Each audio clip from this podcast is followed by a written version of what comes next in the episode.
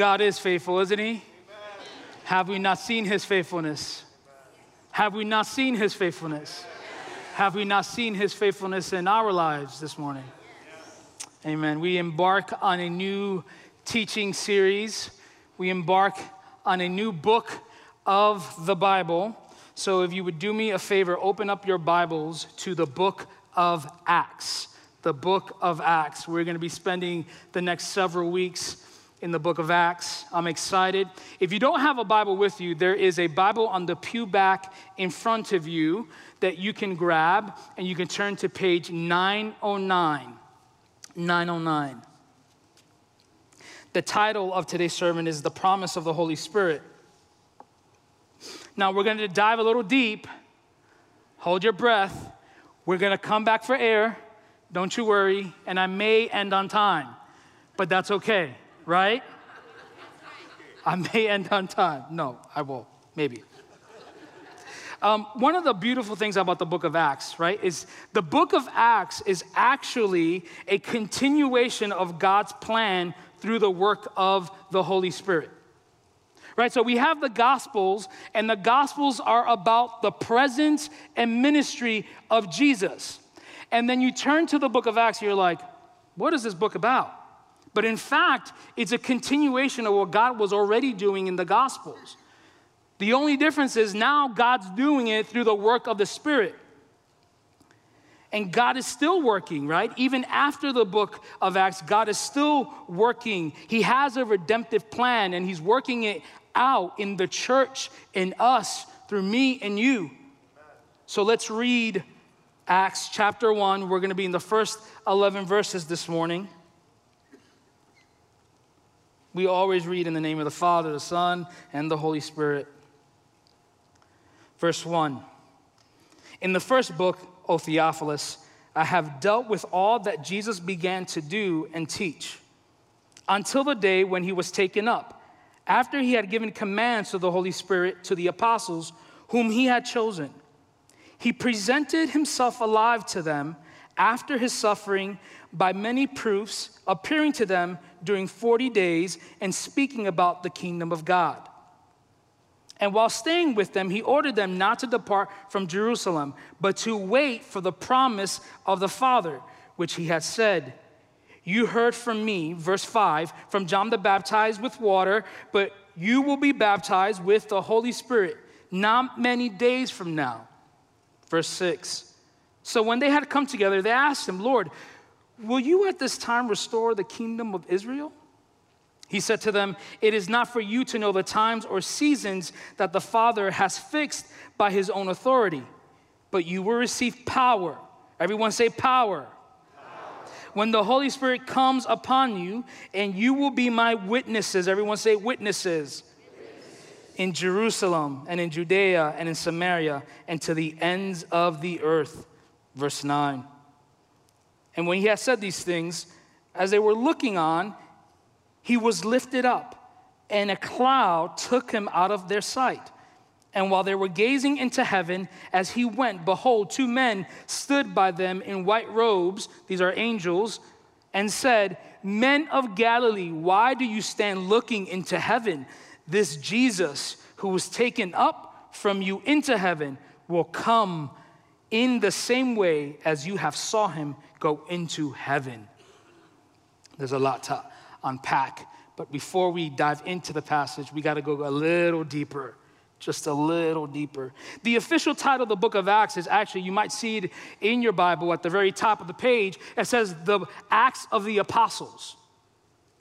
Now, that's a good title and a, a, a not a bad title, but in fact, really what the title should be is the Acts of the Holy Spirit because it's not just the work of the apostles that we see. We actually see from the very beginning the work of the Holy Spirit in the people of God, in the apostles, in the church.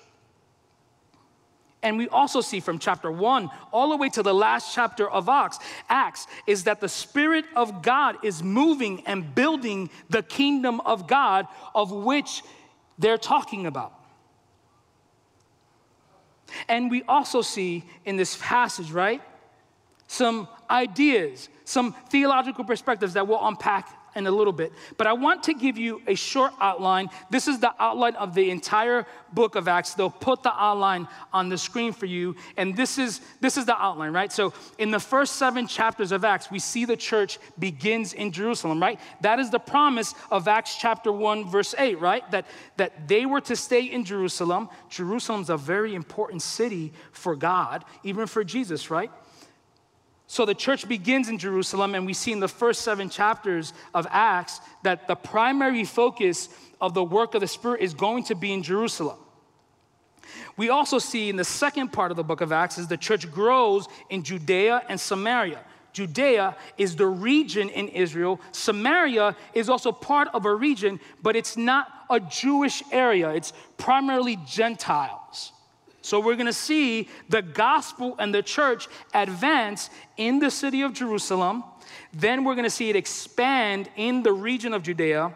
We're going to see it expand further out from Judea in the region of Samaria. Then we're going to see the church advance rapidly to the ends of the earth from Acts chapter 13 to 28. But I want to also explain something about the book of Acts, right? We're going a little deeper now. I'm to give you two terms, two important terms to understand as we tra- traverse through the book of Acts. Two terms. The first term is descriptive versus prescriptive, right? I want to briefly explain what descriptive and prescriptive is, right? Um, descriptive is recounting or explaining what has happened in Scripture, right? Descriptive is recounting and explaining what had happened in Scripture. And while we understand that term, we have to understand prescriptive. Prescriptive means that it explains what should happen. Descriptive explains what had happened, and prescriptive explains what should happen. When you go to the doctor and he prescribes you a prescription, he is telling you, go do this so you can be better. Right? When we are descriptive, we're describing what has happened. Now, when we read the book of Acts, we have to keep in mind that the book of Acts is descriptive. It is describing events that had happened in the church. And the reason why I'm explaining this because many times we believe and many churches think that we have to replicate exactly what happened in the book of Acts so that we can receive what they had in the book of Acts. So this means that we don't have to go, we'll see in a couple of chapters, that we don't have to go into an upper room for 40 days and pray to receive the Holy Spirit. We have the Holy Spirit, right? We don't have to do the things that they did so that we can reap the benefits that they had. That's why the book of Acts is descriptive. Everyone say descriptive. descriptive. Man, you guys are theologians already. Second thing, that we're going to talk about is we're going to break down a little bit the first 11 verses. So, they'll put on the screen a little breakdown that I give I gave you of the first chapter. The first part, the first three verses that we'll focus on is the prologue. It's the introduction. And in the introduction, we find out who the author is, who he's writing to, and why he's writing. And we'll talk about that in a minute. Second section, right, is verses four to eight that we'll talk about, is the Apostles' Commission. This is the command. This is what God has called them to do. This is what He wants them to do. And as we read before in verses 9 to 11, we're going to see the ascension. It's when finally Jesus goes up to heaven. He's commissioned his apostles, and now he's saying, I'm out of here. My job is done, but wait, I'm coming back. That's beautiful, isn't it? Okay, let's go to verse 1 and 2. Look at verse 1 and 2 with me, right? There are three things that we notice just in the first two verses. One, we notice that Luke is the author of this book. We know this from history because, in fact, Luke mentions himself in these passages in the, in the 28 chapters. We also know that the book of Acts is actually the second volume to, to Luke's gospel. Luke writes the gospel, and his desire is that we will read the gospel and then read the book of Acts. It's a two volume account. You'll see, right, the way he ends in Luke transfers over to the way he starts in the book of Acts. The second thing we notice that he's writing to Theophilus. Everyone say Theophilus.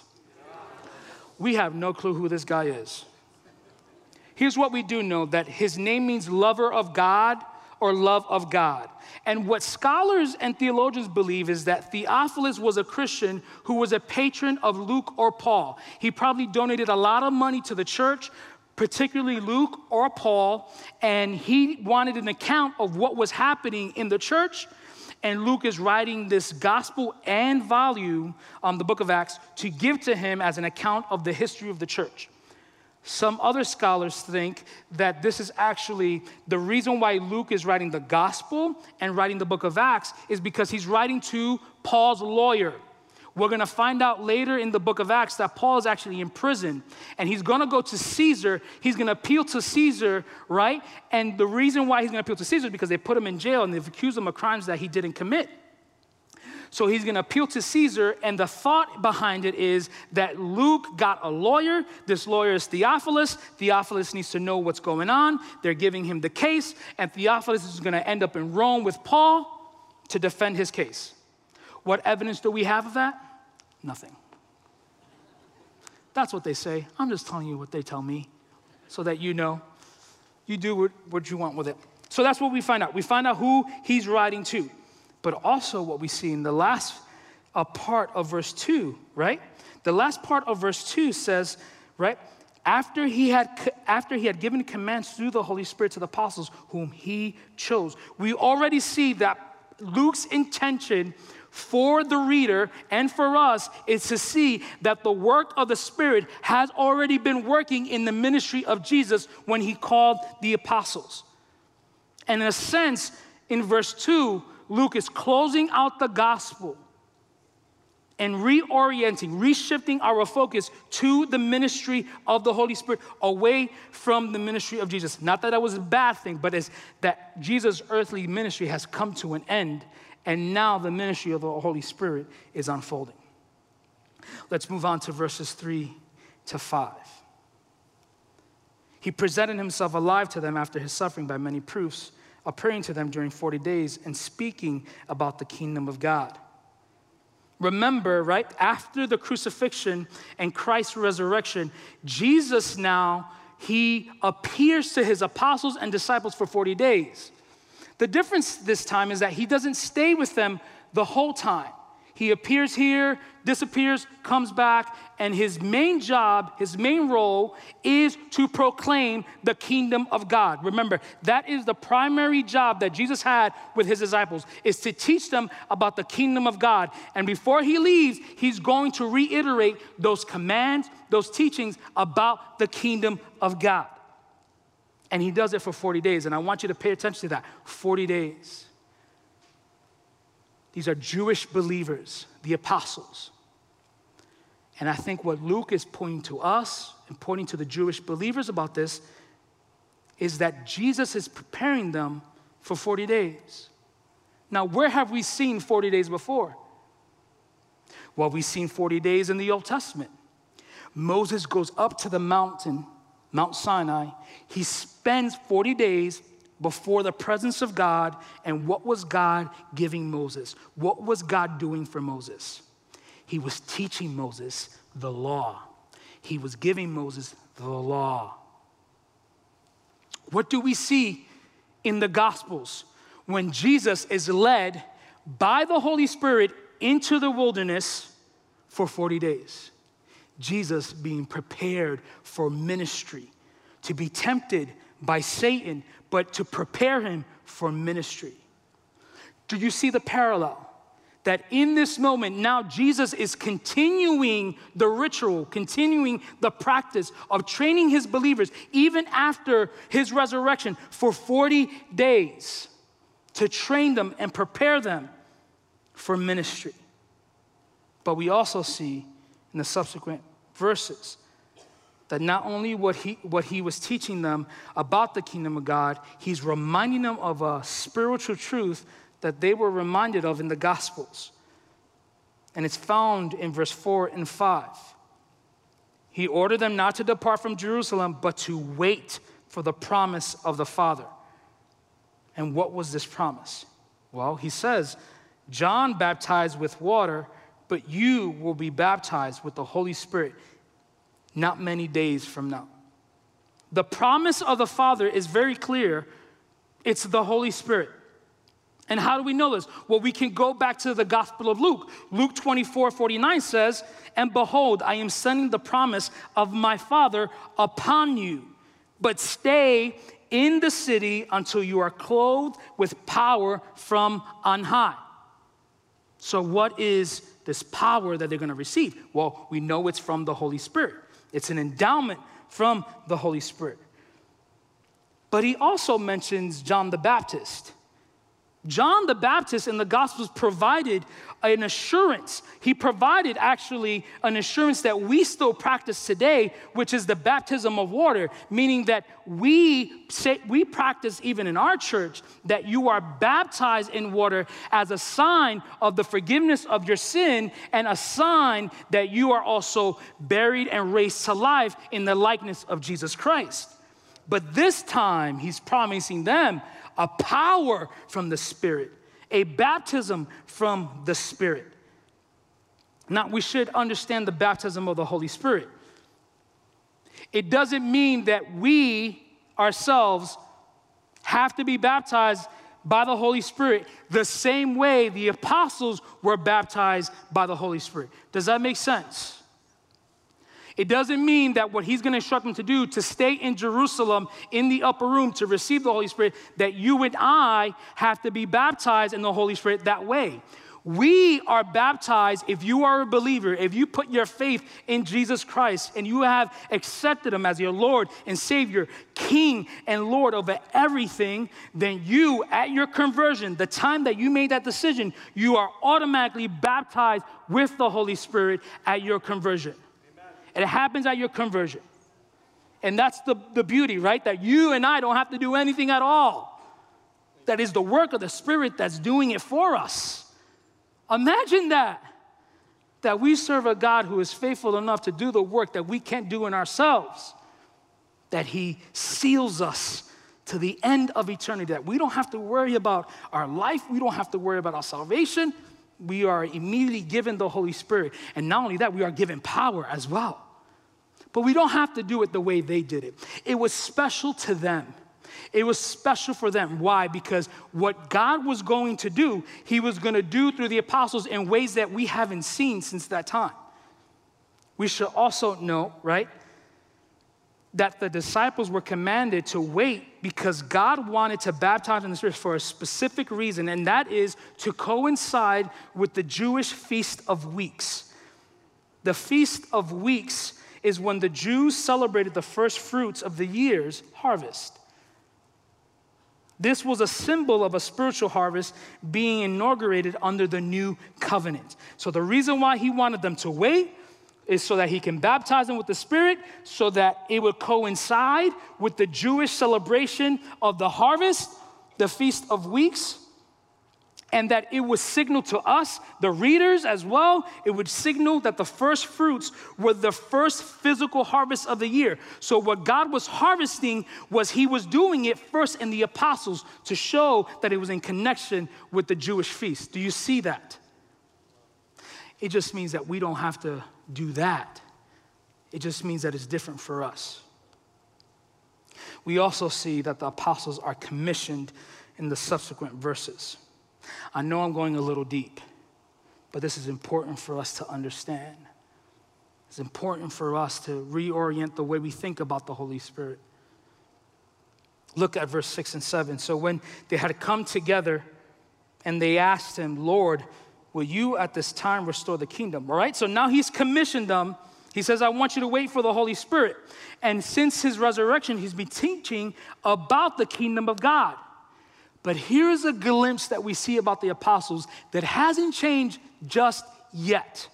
What is the question that they asked Jesus? Are you going to restore the kingdom of Israel today? And is it now? You just see that they still haven't changed yet. They've seen the resurrected Lord, they've seen him proclaim the kingdom of God, and what they're concerned about is not the baptism of the Holy Spirit, not the power that they're gonna receive to do ministry, not the fact that they've seen a man crucified, died, buried, who's proclaimed to be king over all and come out of their tomb alive and they're stunned. No, that's not what they're concerned about in this passage. They're concerned about whether or not he's going to establish the kingdom of Israel. They still haven't changed yet. Here's why. I want to give you a couple of points on the distinction between the kingdom of God and the kingdom of Israel. They're going to put a slide up on the screen for that. See, what the disciples and the apostles were concerned about is that now that they were going to receive the power of the Holy Spirit, they thought, yes, this is the time when the God is going to establish his kingdom for Israel. Now, here's the difference. Here's what they wanted they wanted a kingdom that was physical, they wanted a kingdom that was local. They wanted a kingdom that was immediate. They wanted God to establish the kingdom of Israel, of which He had promised in the Old Testament. But what they wanted was they wanted it now. And they wanted it here. And what God was going to show them is that the kingdom of God is spiritual, it's bigger than the Jews. It's the Jews who will follow Jesus and the Gentiles who will follow Jesus. And the kingdom of God is not limited, right, to the state of Israel or to the land of Israel. The kingdom of God includes the universe. That's the kingdom of God. You and I are the beneficiaries of that. That we now are included in the kingdom of God, whereas the disciples wanted a kingdom for themselves. And what we also know about the kingdom of God, and we'll see this throughout the book of Acts, is that the kingdom of God was gradual. It wasn't to be immediate. Because guess what? 2,000 years later, we're in this room still waiting to see the fulfillment of that kingdom that includes you and I. So in verse 3, Jesus is proclaiming the kingdom of God, reminding his disciples of what he taught them. While there in verse 6, they're thinking about the kingdom for themselves. And what he's pointing to is that the kingdom is spiritual and the work is going to be done by the Spirit through the apostles. So, how is he going to do this? How is God in his redemptive plan going to do this expand the kingdom, make it grow, make it global, gradually expand the kingdom. How is he going to do this?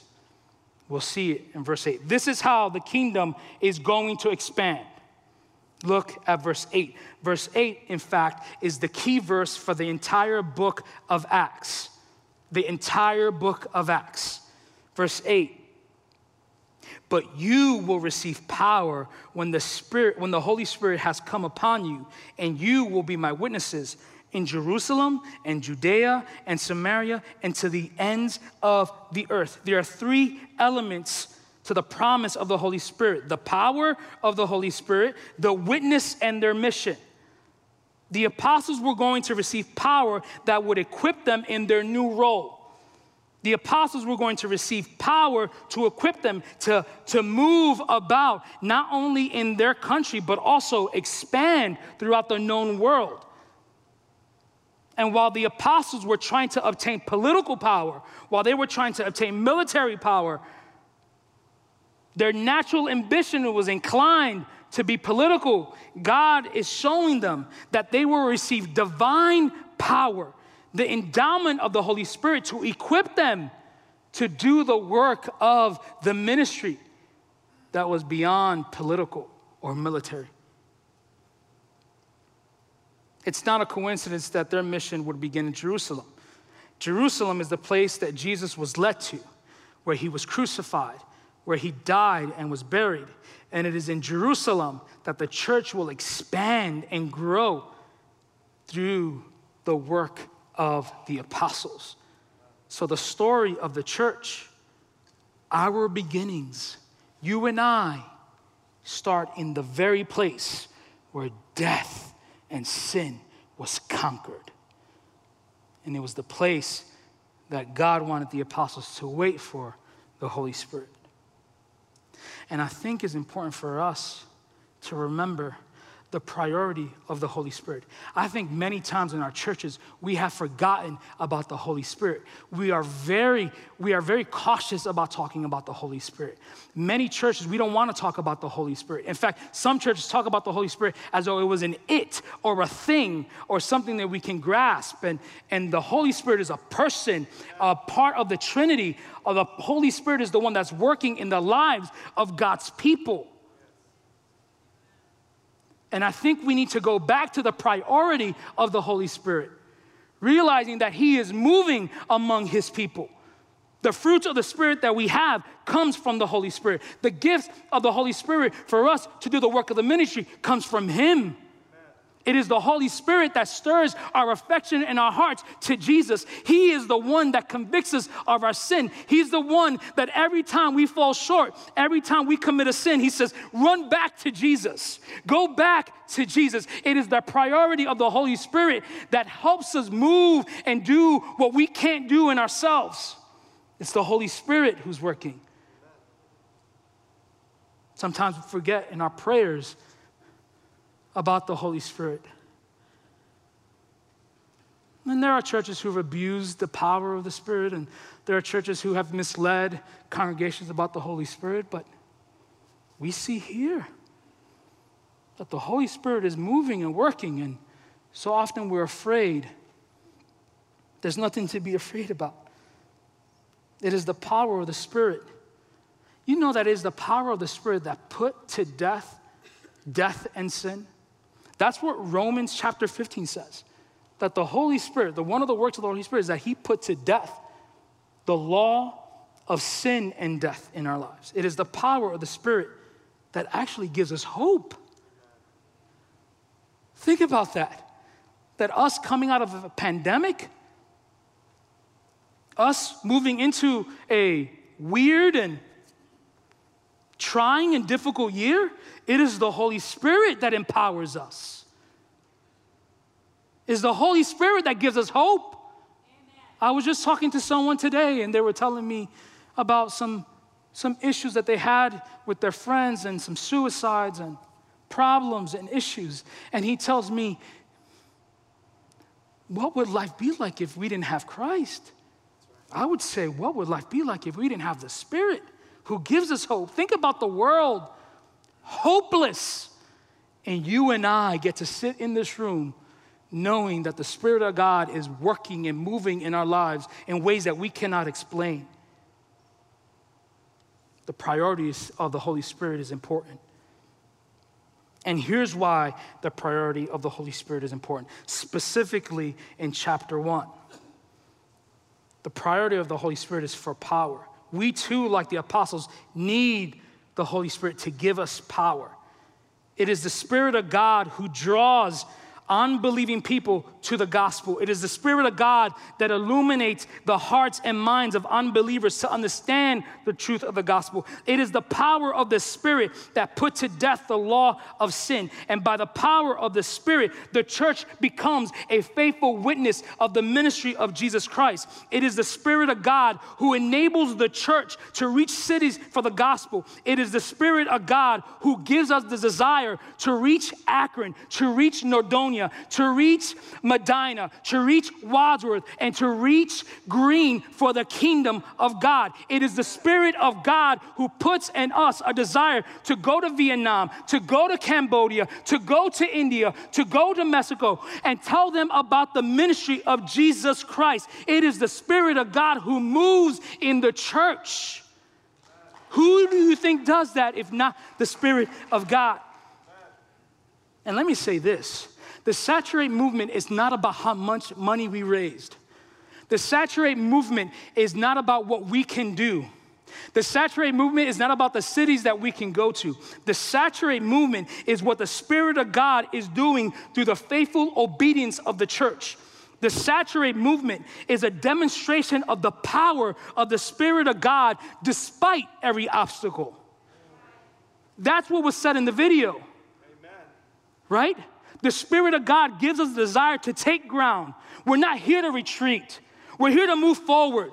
We're here to expand the kingdom. And if this church were ever closed, there will be a new generation to raise up another church because the Spirit of God is the one who enables the church to move forward.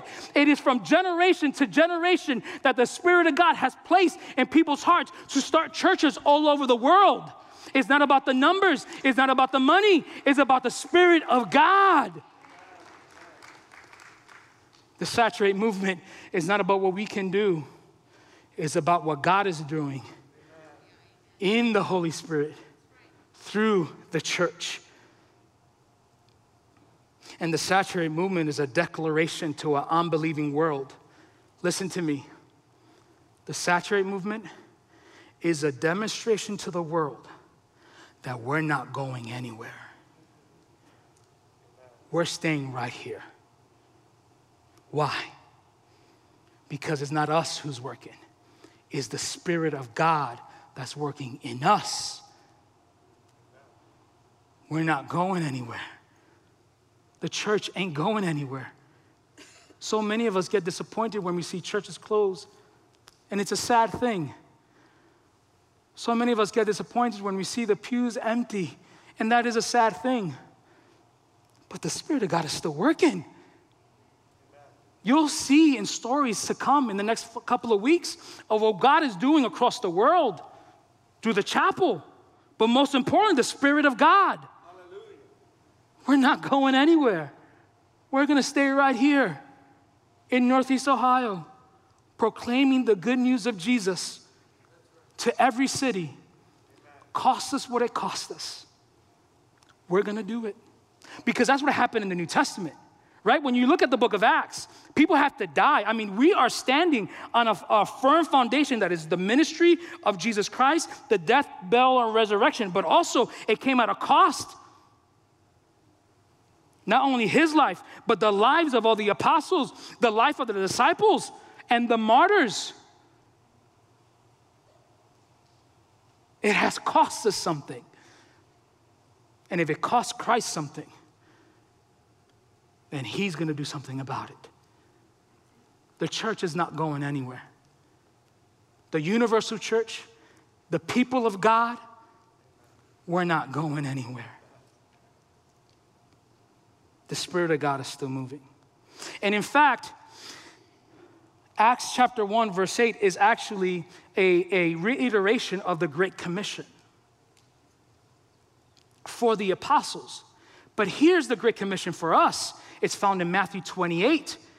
All authority in heaven and on earth has been given to me.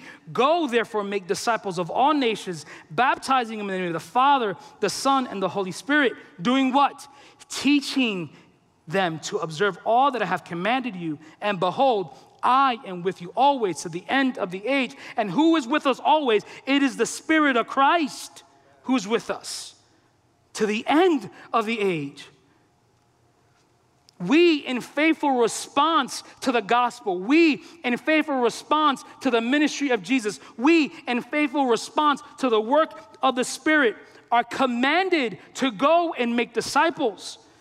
God has given us a purpose. God has given the chapel a vision and a mission to see people come to Christ. To see people come to Christ knowing that life is much better with Him.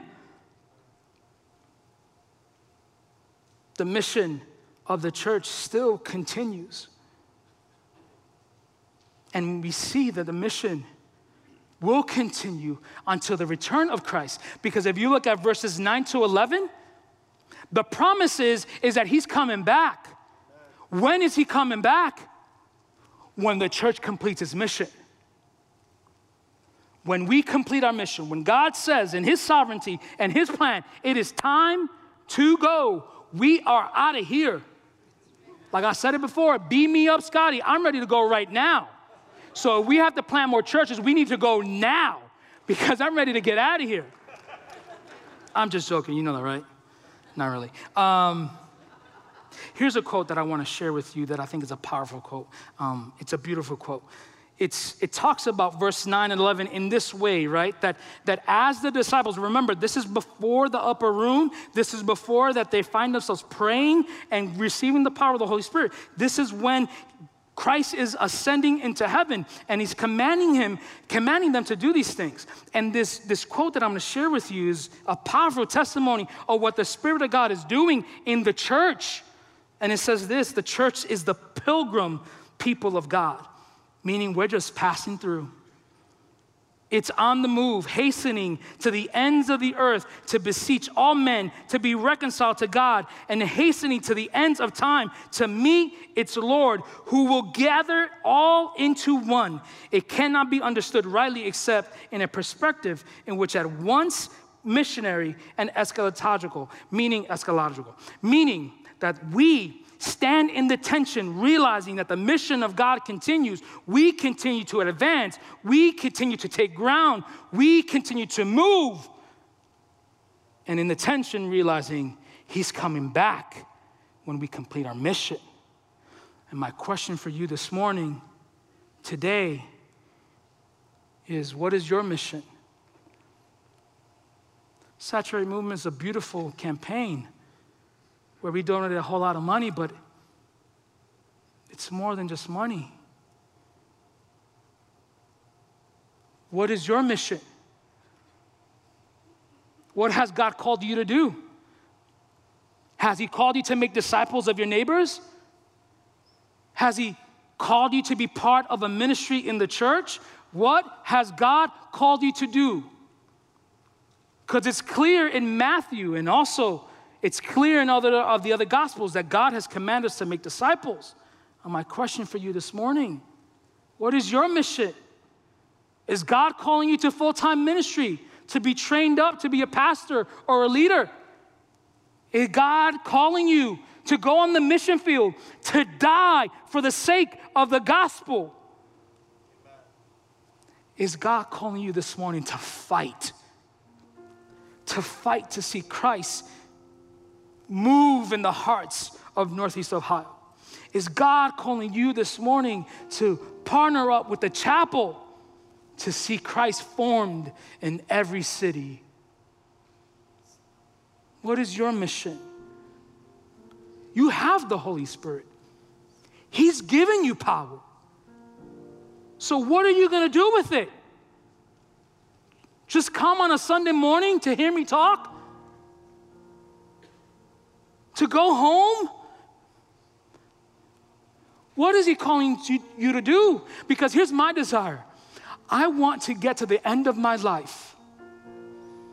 And I want to be able to look back, if wherever the Lord will take me, I want to look back on my life and say, I was exhausted and tired because I proclaimed the gospel.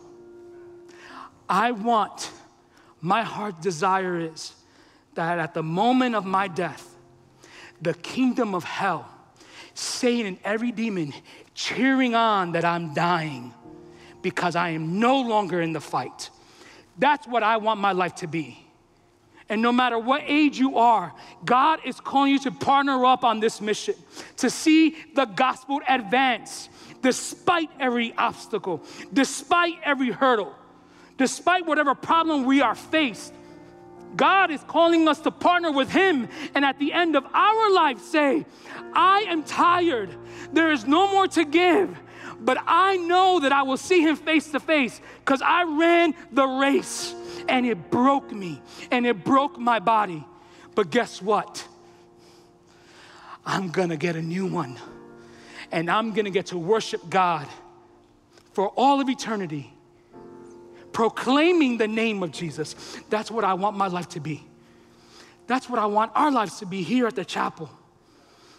To be exhausted and tired at the end of our road, knowing that we have faithfully pursued the mission of the gospel. Would you pray with me this morning?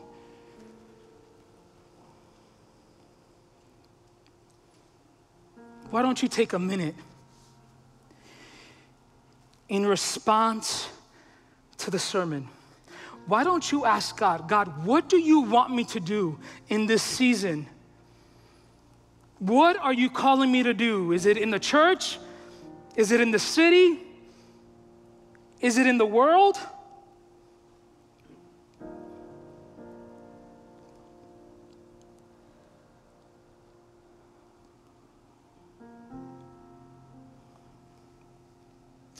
Don't you ask Him to show you that? To open up doors, to give you the power of the Spirit, the boldness to do the very thing that He wants you to do. And tell Him, I want at the end of my life to be exhausted and overwhelmed by the gospel, knowing that I have done everything in my human ability by the Spirit through the work of the church to expand God's kingdom. Father God,